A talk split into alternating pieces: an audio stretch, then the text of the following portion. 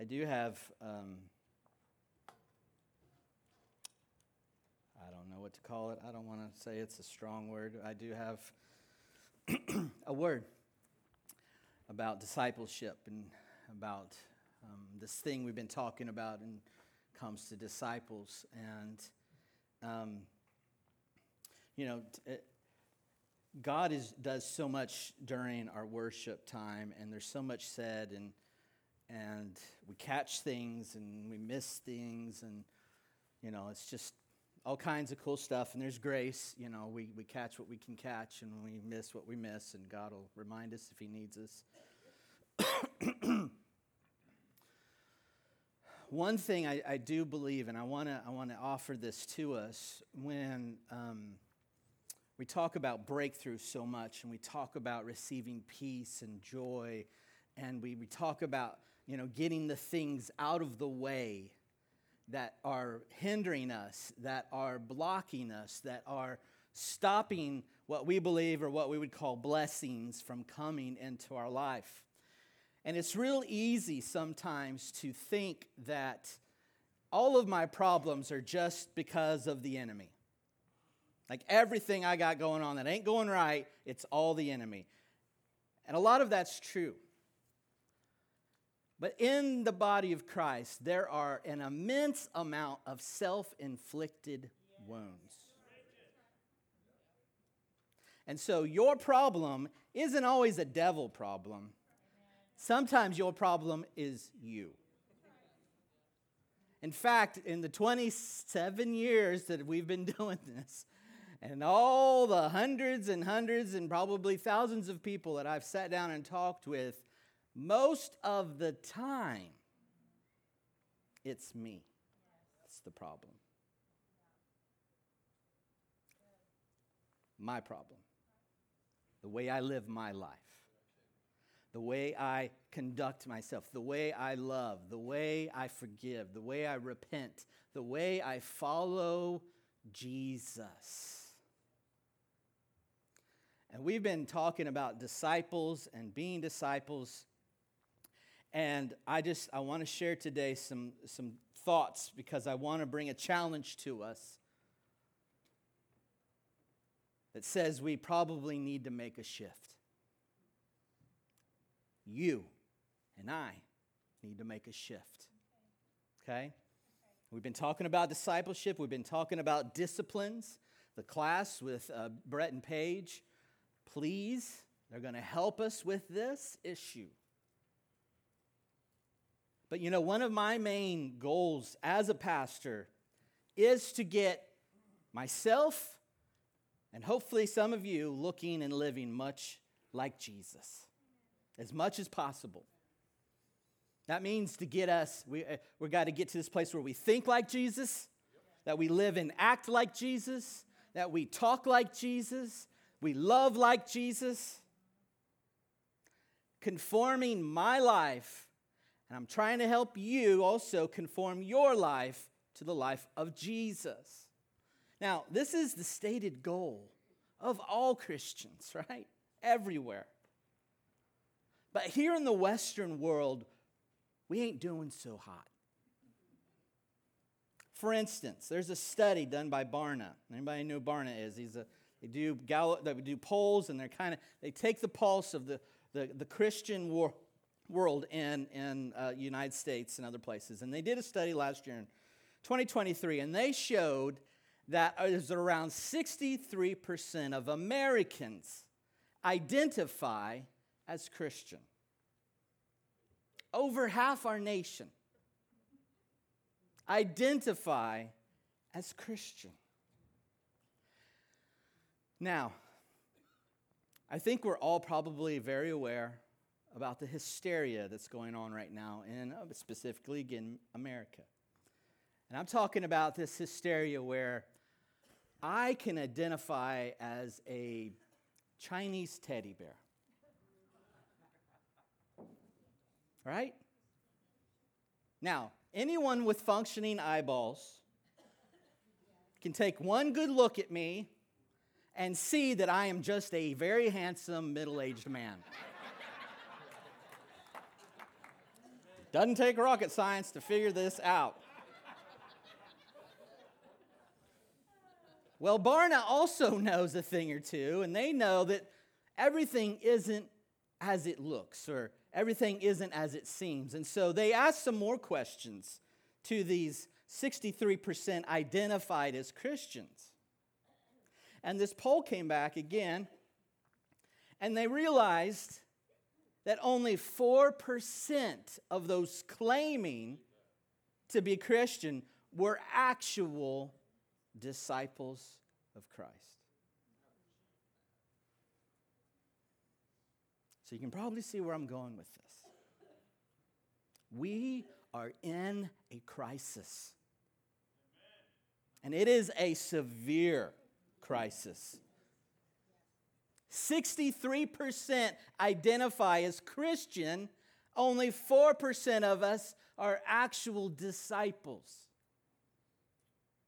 You know, in the Catholic world where I was raised, and my wife as well, they use terms to describe these two groups. They call them Catholics, and then there's practicing Catholics. Maybe we should do that here in old Protestant world. There's Protestants, and then there's practicing Protestants. And again, for, for me as a pastor, I, I mean, this is disappointing. It should be disappointing to you. You should be frustrated. I'm frustrated. I mean, one of my main goals as a professional Christian, what you pay me to do, you pay me to be your pastor, you pay me to lead, to be an example, to help you get to this place. And only 4% of us are actually the real deal. And it's frustrating when one of my goals, and should be your goals, is to get these people who identify as Christian to actually get them to become disciples. And I realize God doesn't hold me accountable for how you live. He only holds me accountable for how faithful I was to obey Him. But I still want, man, I still want to see lives radically changed. I want to see the next generation and this generation actually become radical, passionate, aggressive lovers of God and people who love deeply, who speak truthfully, who serve sacrificially, who live holy and who go globally in the supernatural power and presence of the Holy Spirit, calling everyone to confess Jesus Christ as Lord and Savior. Man, my heart is longing to see that become a reality. But you can tell from the poll, only 4% of us are actually what our mission statement as a church declares to be our goal. The church of America is mostly producing people who identify as Christians, not disciples. So that's what I want to talk about today. Are you a Christian or are you a disciple? And you may be asking, is this even a distinction we need to make, Tom? What's the difference? Is it even important to know the difference? Come on, man. I believe the answer is absolutely yes. Everyone say yes. Just, just like the, the lunacy of how men can identify as women and women can identify as men, just like that craziness needs to be exposed and called what it is, we need to discern the difference between someone who identifies as a Christian from those who are actually followers of Christ. Disciples of Christ. And for some people, their soul is on the line. And we need to make this distinction between, because the term Christian and especially America, has become a pejorative term to many people. In other words, the word tri- Christian or the, the, the label Christian, it's negative. We're seen as judgmental, harsh. And I can see why. When 63% of us Americans go around saying we're Christian, I mean, that's a lot of people. You cannot not bump into someone every day of your life who claims to be a Christian. We've got so many of us going, I'm a Christian, I'm a Christian. But anyone watching you can observe you and they can tell that there is very little, if any, of Christ in you. You know, and, and maybe you think you're maybe one of those special Christians who, you know, you claim to be a, uh, a non binary gender fluid with your faith. Well, guess what? You're not fooling anyone. Because everyone else can see you're just a dude in a dress. You can laugh at that. That's how silly some of us are in our walk with God. We're pretending to be something that's really not who we are. We're not fooling anyone. And maybe it's time that we even change our terms and so we can help those who identify as Christian actually transform into a disciple of Christ. You know, the term Christian, it's, it's an interesting one. Did you know that Christian is, the word Christian is used only three times in the New Testament? Right there, I'm not going to read them. There's your three, three times Christian is used. Now, Christian, literally, the, little, the word Christian means little Christ or mini Messiah. And that's a beautiful term. But originally, that term, Christian, was actually used as a religious slur to mock those who follow Jesus. But over time, our spiritual ancestors embraced the slur and they used it as a way to self identify as those who are truly, truly devoted to the imitation of Christ. But as I was saying, that word no longer expresses that reality to a lot of people. To many in the West, a Christian is just someone who mentally ascribes to the very bare bones of Christianity. Which, by the way, Christianity, guess how many times that's in the Bible? Mm, zero. It's not in there. But for most people, when someone says they're a Christian, it just means that it's someone who who, who mentally just says, yeah, I, the bare bones of Christianity, and, and maybe or maybe not they might attend church. Uh, who knows? Now, let's compare this word Christian to another word in the Bible. Guess how many times the word disciple is used? disciple. Guess, just mentally think.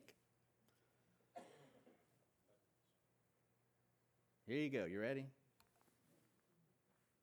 267 times in the New Testament. 267 times. Christian, three times. Disciple, 267 times. Now, there's an author, his name's Michael Burkhimer, and he wrote a book. It was titled Lincoln's Christianity. And he wrote in this book about this long running debate over whether or not President Lincoln was a Christian, because it's a debate. Now, it's hard to think, oh, the guy who, you know, emancipated the slaves, and how could he not be? Well, So, in his, in his book, Burkhimer said that before you can decide about Lincoln's Christianity, you've got to first confront what is the essential question of what it means to be a Christian. And so then he goes on and he went on to define what a Christian was, and he said, It is one who believes that Jesus Christ was divine and part of a Trinity. That Christ died for the sins of the world, and that faith in this doctrine is necessary for one to gain salvation. And then he says, later on, he says, This is a foundation almost all are familiar with. Now, I believe with all that he just said, what he said about Jesus, forgiveness of sins, and pretty much everyone who says they're a Christian says, Yeah, I believe those things. But here's what's interesting in his book about what he says is that he calls a foundation, right? The foundation of Christianity that almost all of us are familiar with. What he's missing in his foundation that we're all familiar with is that he says absolutely nothing about actually following Jesus and actually intending to obey him.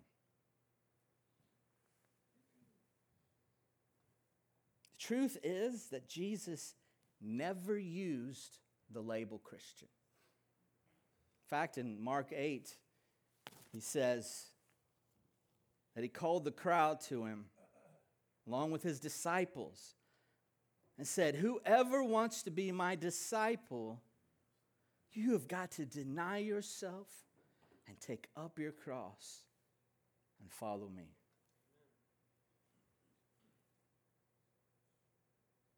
Now, what he didn't say was, Whoever wants to be a Christian, raise your hand.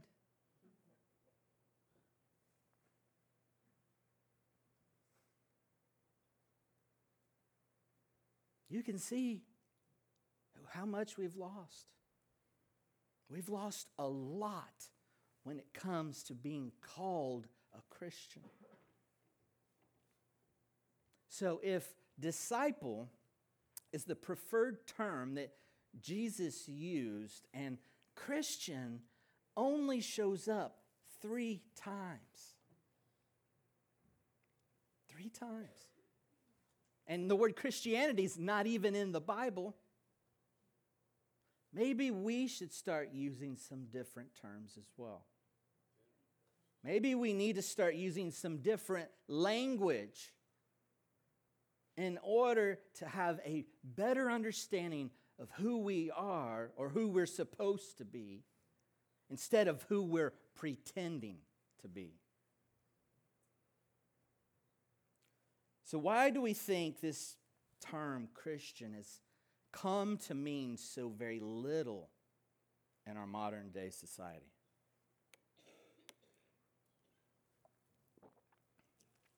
Well, number one, I think it's because it's easy to identify as Christian. It is really easy to be identified as a Christian. It's not easy to be a disciple. You see, as someone who identifies as a Christian, you don't even need to read your Bible. You don't need to study the scripture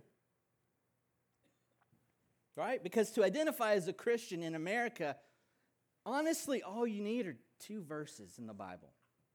That's it. Everything else, basically unnecessary to identify as a Christian. Now, what two verses do you need? Well, one is John 1 1. In the beginning was the Word, and the Word was with God, and the Word was God. Okay? Why do you need that one? Well, someone has to explain to you that this verse is talking about Jesus.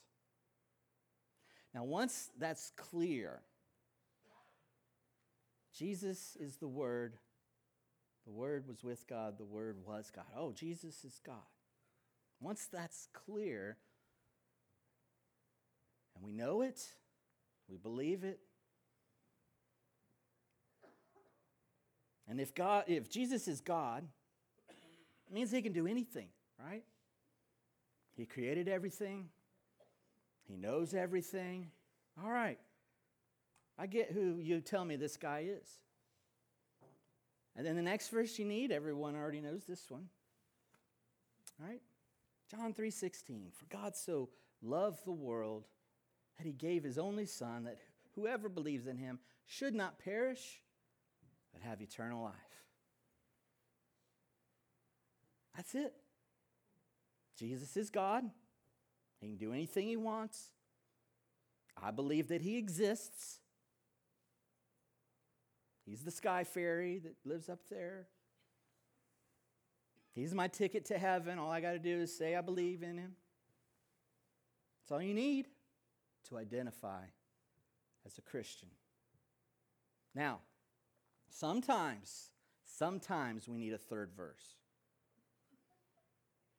And it's when, um, it's when those other people who are disciples of Christ, it's when they show up and they start meddling around in our lives. Right? They're snooping around, they're sniffing around to see if you actually are who you say you are. You know, they're, they're doing some fruit inspection. They start asking questions like when I, I was asked when I was 19 years old. I identified as a Christian at 19. I identified at 18, 17, 16, 15, 14 when I was raised in hell. Because why? I was raised Catholic. I knew who God was. I knew Jesus was God. I knew He died on the cross. He died for our sins. I knew all that stuff. I believed it. But there was nothing in my life that showed there was any transformation. So these pesky people, they show up and they meddle around. They start asking you questions like I got asked. Like, what part of you is Christian? You don't live like a Christian. You don't talk like a Christian. You don't even think like a Christian thinks. What part of you is Christian? Right? You know what happens to me? Same thing happens to you when this question is you get offended. what? Whoa. Back up. I am too. And so then we got to pull out that third verse when we get offended and we don't want to do make any changes. We just want to stay offended. So we got to pull out this third verse. Right? Because we need to stop anyone who wants to see any fruit in our life. Are you ready for it? It's right here. It's Luke 23, 42 through 43. And he said, This is Jesus speaking, or the, this is the crucifixion scene. Two guys are crucified, two thieves on either side of Christ. And one of the thieves says to Jesus, Remember me when you come into your kingdom. And he said, Jesus said to this guy, Truly I say to you, today you will be with me in paradise. So, the moment someone starts to inspect our life, the moment someone hints that we may be just a dude in a dress, the moment someone hints that we may not be who we say we are, we pull out the thief on the cross. Right? Thief on the cross didn't get baptized thief on the cross didn't read his Bible. He didn't pray. Thief on the cross didn't share his faith with anyone. He didn't evangelize no one.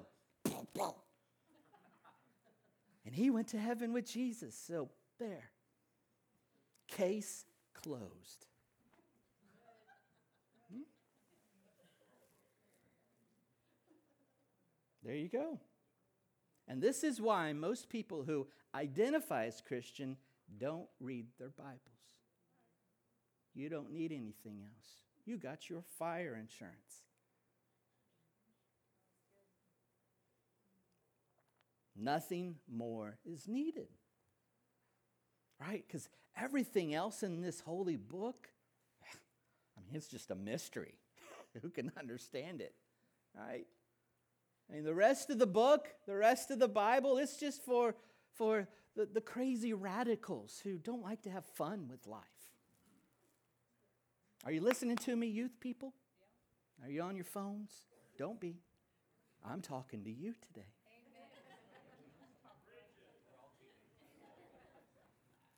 Don't make me make you sit with your parents.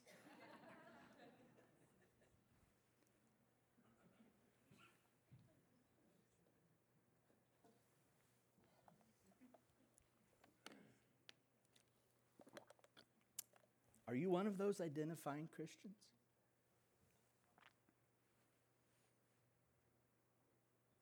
Are you living just like a dude in a dress who thinks he's a woman, but he's not? So let's look at this other word, disciple. Now, sometimes disciple can be just as confusing to understand as Christian. Because the problem with the word disciple is that we don't really use it much outside of our church circles. And so the Hebrew word that's translated as disciple is this word Talmud. And it simply means a student of a teacher or a philosopher. Not just a learner, but a practitioner of an embodied way of life. You drop that phone again, and you're going to put it on the stage.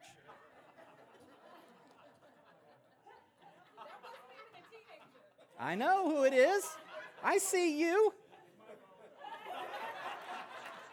You are just a kid anyway, so sit down, put your phone away, and listen. And You're broken. He's taking notes. Thanks, Ash. You're always helping those people who are the identifiers. They didn't do anything wrong. They're okay. A Talmud is a practitioner of an embodied way of life, one who is diligently, say that word, diligently working to be with and to become like their master. Now, is there a better word that we could use? Translate Talmud. I think there is. I think we could use a word like apprentice. I think this is a really helpful word because it evokes a way of education that is intentional it is embodied, it's relational, and most importantly, it is practice based. This is a type of learning that is totally different than what most of us grew up with. We think being a good student is what the American education system has taught us sit down, shut up, and listen. right? That's, that's what this is all is. I'm here to bring a lecture. You're here to be quiet and listen. Learn something, write some stuff down. Will there be a test? I don't know. I hope that final test you get to pass. But none of us grew up with that kind of learning. But that's exactly what Jesus modeled for us. Jesus' model of apprenticeship was a far cry from our Western educational system. You see, as an apprentice, learning wasn't so much about retaining data as it was about uh, gaining essential wisdom for learning, for living. To, you, uh, as an apprentice, you're absorbing the wisdom from those who you are around. This was the ancient method that all of the rabbis, who, which is the term for the teachers in the, in the Jewish uh, nation, this is, a, this is the way they train their disciples. So to follow Jesus, then, it meant to walk alongside him in a posture of listening, of learning, of observing, of obedience, and of imitation. For Jesus, for his first uh, apprentices, the goal wasn't to pass a test, wasn't to get a degree, wasn't about receiving a certification to frame on your office wall. For Jesus, it was to master the art of living in God's good world by learning from Jesus how to make steady progress into the kingdom.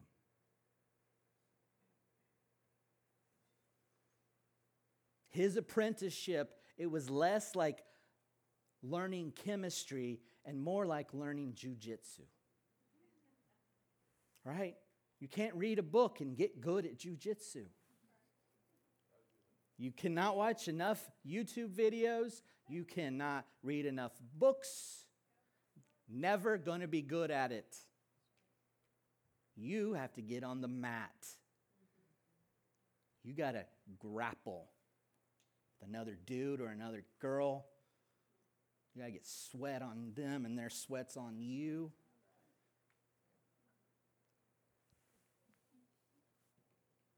That's what an apprenticeship is. So, whatever word you want to adopt, whatever translation, there's so many different translations of the word talmid. Whether it's disciple, apprentice, practitioner, student, follower, whatever you're going to use, we have got to make a correction and how we use the word. Not just I'm choosing this word, but we've got to correct how we use it. How, how I've even used the word talmid. See, we got to make a correction because talmid is a noun, it's not a verb. but the problem is is we don't use it that way. We don't speak of disciple or the word talmid in noun terms. Right? Here, here's what I mean. And I've asked this, and you've asked it, and it's been asked of you. Who are you discipling? Or who has discipled you? Now, as far as I can tell, there is not one time in the entire New Testament where disciple is used as a verb. Not once. So, for all you English majors and you uh, word Nazis, grammar Nazis, right? Grammatically speaking, then, to use disciple as a verb is very bad form. Here, let me, let me make my point. Let's just let's just uh, substitute the word disciple with some of the synonyms that we've we're used to when it comes to disciple. First of all, let's let's use the word Christian. Who are you Christianing? That's weird. I mean, isn't Christian's not something you do, right? It's something you are. What about this one? Believer. Who are you believering? I mean, I thought believe was like you either believe or you don't. You trust Jesus or you don't. How about the word follower? Who are you following? I mean, it just keeps getting more confusing, right? Either you follow Jesus or you don't. And, and, and if you've been in church for any amount of time, you know, we, you, you know someone who is bitter because maybe their former pastor did not disciple them. Right? Now, what this bitter person usually means is that their pastors didn't spend one on one time with them. Now, I agree. As a pastor, we should give our time to foster people's growth in Jesus. No doubt. But I would argue that you can't, you can't disciple somebody any more than you can Christian them, any more than you can believer er them, any more than you could follower er them.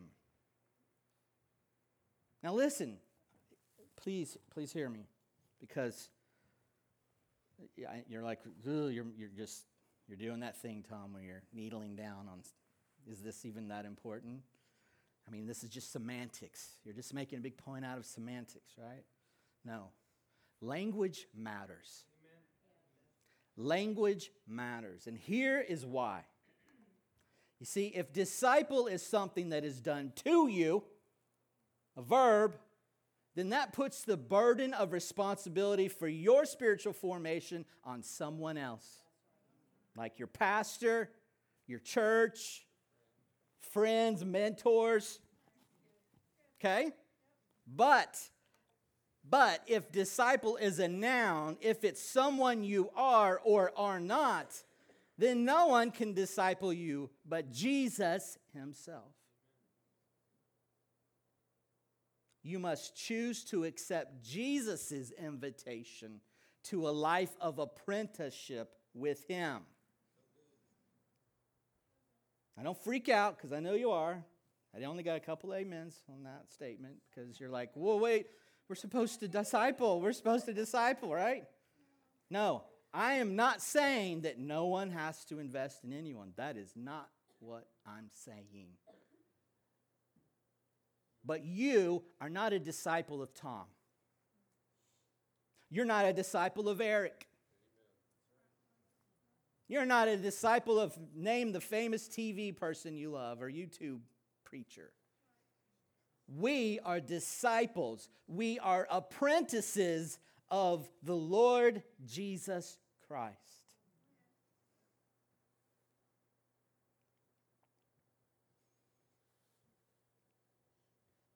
An apprentice, it is simply anyone whose ultimate aim is to be with Jesus in order to become like him and live the way Jesus would live if he were in your shoes.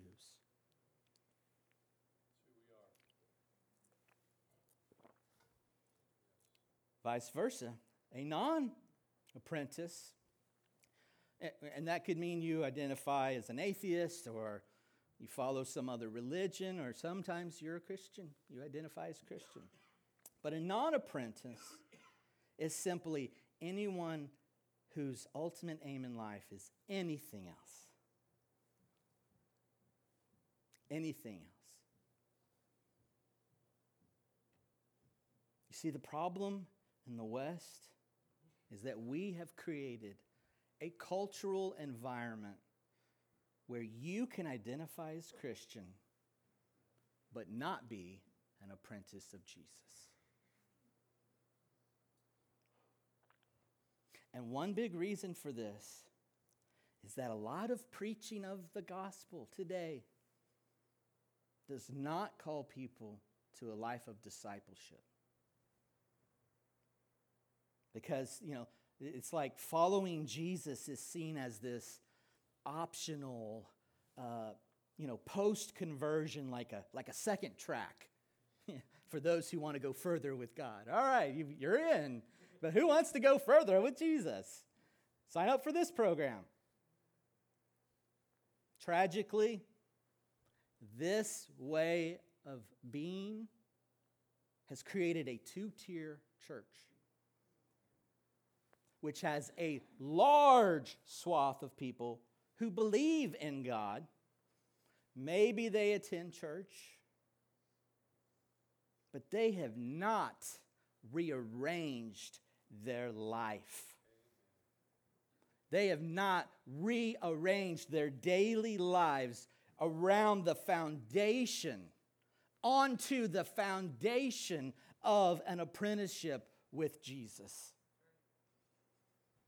And you know, this is, this is a strange idea in the writings of the New Testament. That you would say, I'm a follower, but you don't follow. It's strange stuff. For example, when you read the Gospels, there are two reoccurring groups there are the apprentices, and there's the crowds. And the apprentices, they included all of Jesus' followers, which were the, the 12 apostles, uh, they, all the women that were a part of his ministry, and, and many others. And then there's the crowds. And the crowds were simply everyone else. The crowds were every were, were the people, they were all the people who were not apprenticing with Jesus. And guess what? There's no third category. There is not a third category of Christian in your Bible. See, there is no category of Christian who generally agrees with what Jesus was saying, but don't follow him. They don't make a serious attempt to obey his teaching. It didn't exist. They're not there. And this sharp divide between the apprentices and between the crowds, it is a linguistic device that was used by all four of the gospel writers. They purposefully wrote and used these terms the disciples, the followers, and the crowds. And they used that term crowd very ambiguously. It was very intentional. Why? Because it was their way of saying to us, the reader, which group are you in? Are you a face in the crowd? Or are you an apprentice of Jesus? Because there is no third option. Here we are, 2,000 years later. And especially in the West, this, this question is more important than ever. Let me share uh, just a quote by a guy by the name of Dallas Willard. He said, The greatest issue facing the world today, with all its heartbreaking needs, is whether those who are identified as Christians will become disciples, students, apprentices, practitioners of Jesus Christ, steadily learning from Him how to live the life of the kingdom of the heavens into every corner of human existence. I could not agree more. The greatest issue facing the world today. It is not climate change, it's not surveillance capitalism, not even human rights. not even the threat of nuclear war. And some of those are crucial. But can you imagine how many of those problems would be effectively solved overnight? If the billions of living humans who identify as Christian, if they all became apprentices of Jesus. What would happen if their driving aim was to approach every challenge the world has to offer in the way that Jesus would do it? We used to wear bracelets to remind us. WWJD. What would Jesus do? Well, he'd buy a bracelet and then smoke cigarettes. No, he wouldn't. See, Jesus is not looking for converts to Christianity. He's looking for apprentices in the kingdom of God. And being an apprentice of Jesus can only be defined as a way of life. Say those words way of life. Say it again way of life. You know, the flip being, you know, when you're just a dude in a dress, you're just identifying as a Christian. Jesus is just one part of your life, right? It's and mostly it's the I don't want to go to hell part. But disciples of Christ, they are making Jesus their only way of life.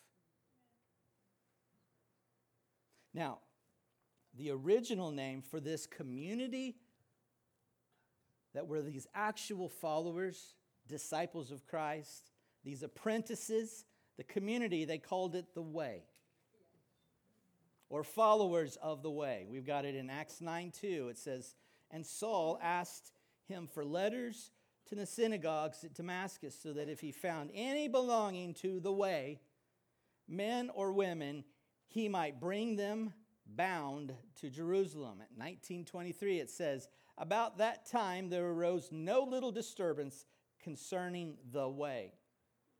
24:14 says, "But this I confess to you that according to the way which they call a sect, I worship the God of our fathers, believing everything laid down by the law and written in the prophets.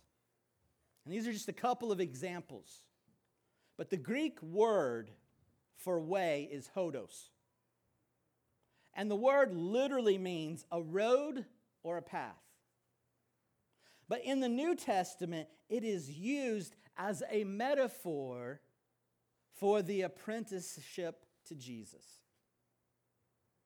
And so, in this, this really beautiful word picture, is a very simple but a very revolutionary idea. The way of Jesus is not just a theology, which is just a set of ideas that we believe in our heads. Now, it is that, it, that's important, but it's more. The way of Jesus is not just about ethics, you know, the lists of do's and don'ts and that we obey or we disobey. Now, it is that, it includes it, but it's still more. It's exactly like it sounds. It is a way of life. You know, one way to paraphrase Jesus' invitation to follow me is to say, adopt my overall way of life to experience the life that I am offering to you. So often in the church, so much is said about what to believe. Oh, you better believe this. Don't believe that. You know, what's right and wrong. I'm not saying that's not good. We need to know right and wrong, we need to know what to believe. But so very little is said about a lifestyle that is conducive to the life with God. And yet, lifestyle is where the money is. I mean, Jesus famously said in John 14, 6, he said to them, I am the way and the truth and the life, and no one comes to the Father except through me. Now, typically we read this as a statement about who's in and who's out, who's going to hell, who's going to heaven. But that's not the full idea of this passage.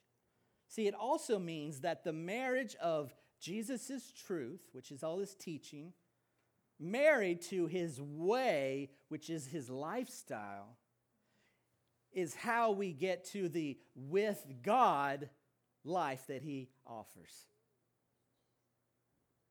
In fact, Eugene Peterson, who is the author of the Message Bible, he, he said the Jesus way wedded to the Jesus truth brings about the Jesus life. And then he goes on and he concludes, he says, Jesus as the truth gets far more attention than Jesus as the way.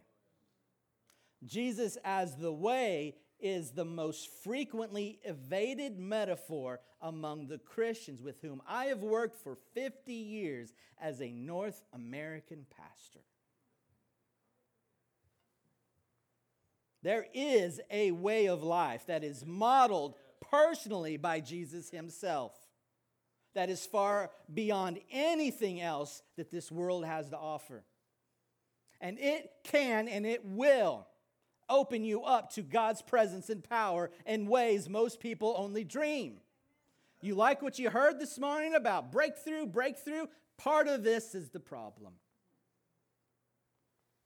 But it requires you to follow a path. It requires you to walk on a path that is marked out for you by Jesus Himself.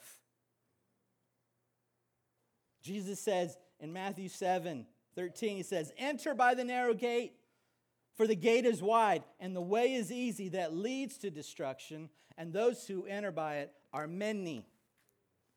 For the gate is narrow, and the way is hard that leads to life, and those who find it are few.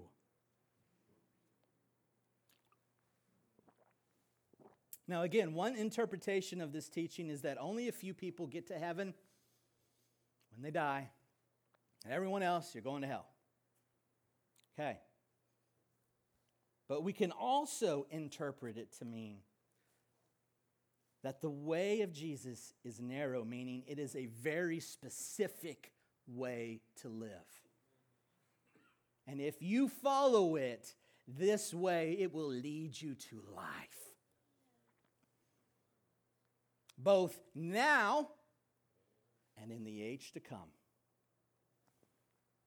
But the Broadway is that of the majority of our culture, which means follow the crowd, do whatever you want.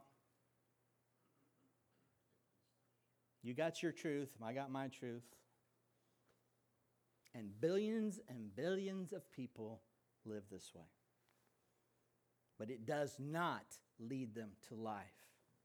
Instead, most of the time, it leads to destruction. It leads to countless stories of people falling to pieces and never reaching their promise or their potential. You know, all, all the stuff that Jesus calls eternal life. And did you know that eternal life, it's not just a quantity, right? You know, like forever life. It's not just a quantity, but it's also a quality of life. Eternal life is a new way to be human through our union with God. And it begins now and it stretches over into eternity.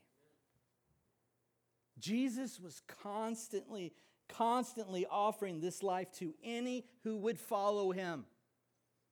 He says, The thief comes only to steal, kill, and destroy, and I came that you may have life and have it abundantly. He offers us so much life that it says it overflows in Psalm 23. You prepare a table for me in the presence of my enemies. You anoint my head with oil, and my cup is overflowing.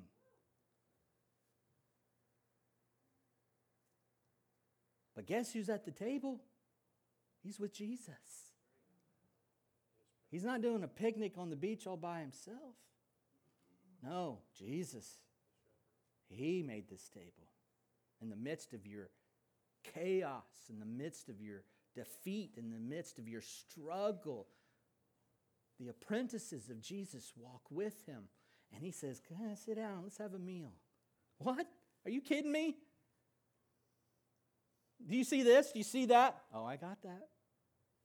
Follow me. Just follow me. No, wait, we got to deal with this. No. Come on, we're going to eat. I got a meal for you. And you're going to sit down and I'm going to I'm going to massage your shoulders. Right? I mean, this anoint my head with oil. That was a thing that it, it was a it was a, a beautiful act of love. I don't want oil on my head. I use hairspray, but I don't need oil. I need a back rub from Jesus. Sit down, Tom. You like pizza? Here's all the versions of pizza there ever was. you do love me, Jesus.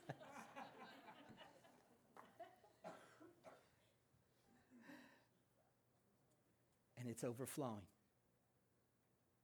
Why? Because I followed him to the table. I obeyed him when he told me to sit down and rest. When he said eat, I ate.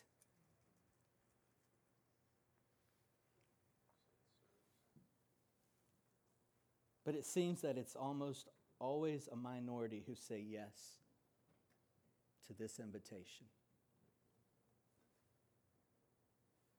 But you, you can be one of the faithful few. We can be apprentice to Jesus. Because this wonderful, amazing, staggering offer, it's available to all of us. And if you choose to enroll as his apprentice, and I hope you do, that means, listen, that means tomorrow when you wake up, your entire life is built upon and built around this threefold goal be with Jesus, become like him, and then do as he did. Now, this isn't perfectly do it, it's just do it. This is the whole meaning of your existence. And tragically, this is not the same as identifying as a Christian. Don't be just a dude in a dress. Be a real apprentice to Jesus. Here's your action plan. Of course, you've been asking yourself this all morning, and now you need to ask it alone with the Lord. Am I an actual apprentice, a disciple of Jesus? Or do I just identify as a Christian? And then I want you to write answers to these questions. How are you going to spend time with your master? What part of your life needs to become more like Jesus' life this week? And then how are you going to do something this week that Jesus would do? We're also reading Luke 18. Please continue to do your Hear Journal or Lexio, Lectio Divina. We're memorizing Philippians 2 6. Okay, so this is the end. I want you to just close your eyes for a moment.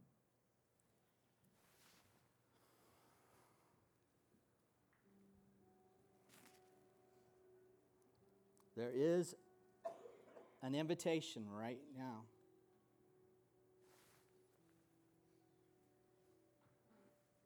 Sixty-three percent only identify, only four percent are the real deal.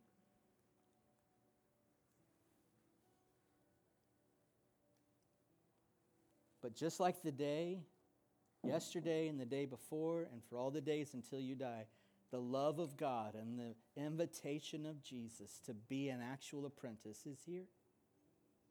It doesn't matter what version of Christian you've been or not been, today can start the apprenticeship.